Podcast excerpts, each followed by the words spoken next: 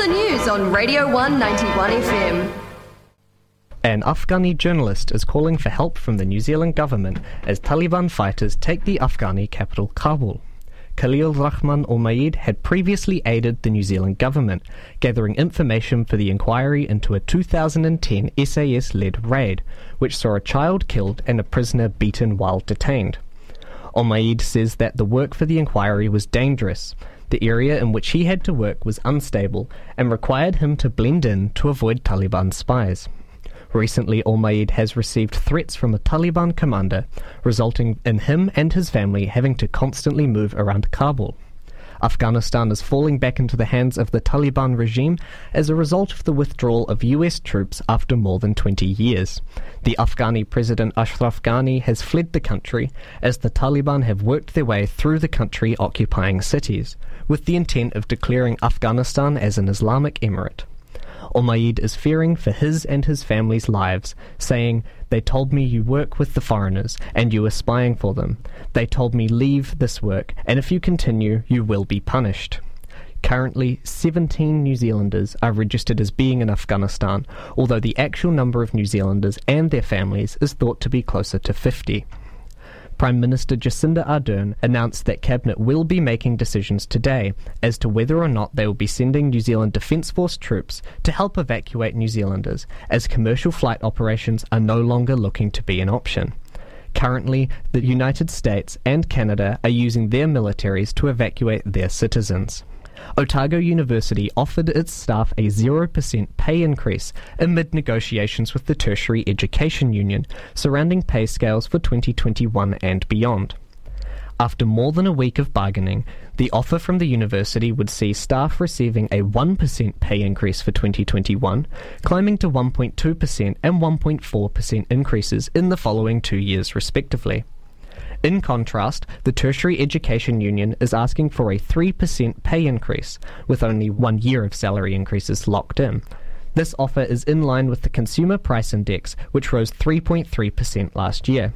The university's offer has sparked outrage with some academics, who call the university's offer a pay cut as it doesn't rise in line with the increases in costs of living. One Twitter user suggested that they would work 3.3% less hard to reflect the alleged pay cut. In a statement from the university to the Tertiary Education Union, the university said that their offer recognised that at this time no increases in salaries was really affordable. The university believes that there is value for staff in having certainty in their salary increases over the next three years, as there is a possibility of the university's financial position deteriorating further. Popular bubble tea outlet Chatime's upcoming arrival to campus will be keep cup and mug library friendly. Chatime are known to serve their products in single use plastic cups with plastic straws, items that were removed from campus outlets as of 2019 following the enactment of the university's Sustainability Strategic Framework. Otago University's Head of Sustainability, Ray O'Brien, says the installation of the popular bubble tea outlet will align with the university's movement towards an overall more sustainable and waste free campus. This will involve them joining the Mug Library currently operating on campus, where students can borrow cups from the university and return them when they are finished using them. Chatime will also be making reusable cups available for purchase and will be encouraging students to bring their own keep cups. Ray O'Brien says he hopes this change on campus will be a catalyst for change in the other Chatime stores.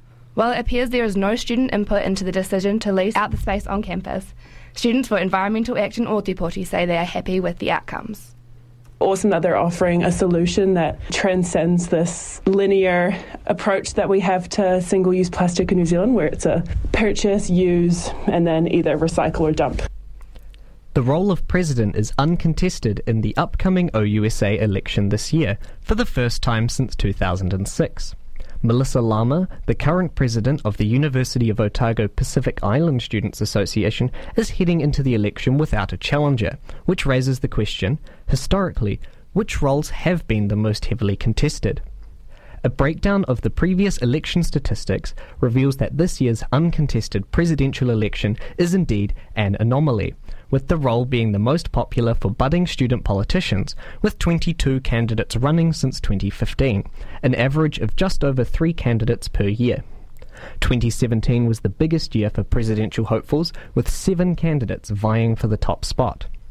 Since its inception in 2019, the role of political representative has proved popular, with nine candidates running for the position, giving it the second highest average of three candidates per annum.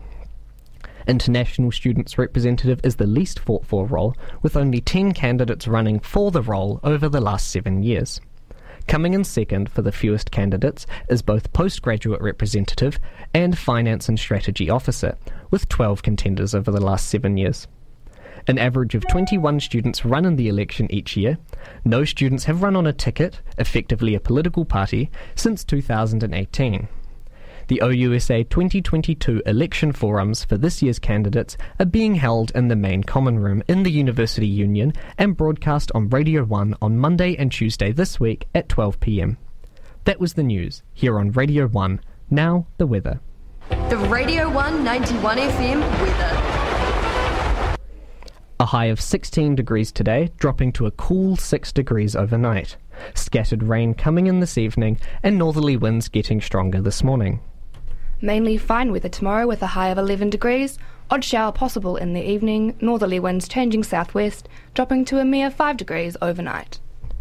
That was the weather here on Radio 1 Te Reo Irirangi Kotahi 91 FM. The R1 News, weekdays at 12, 2 and 5, or catch up on our podcast page.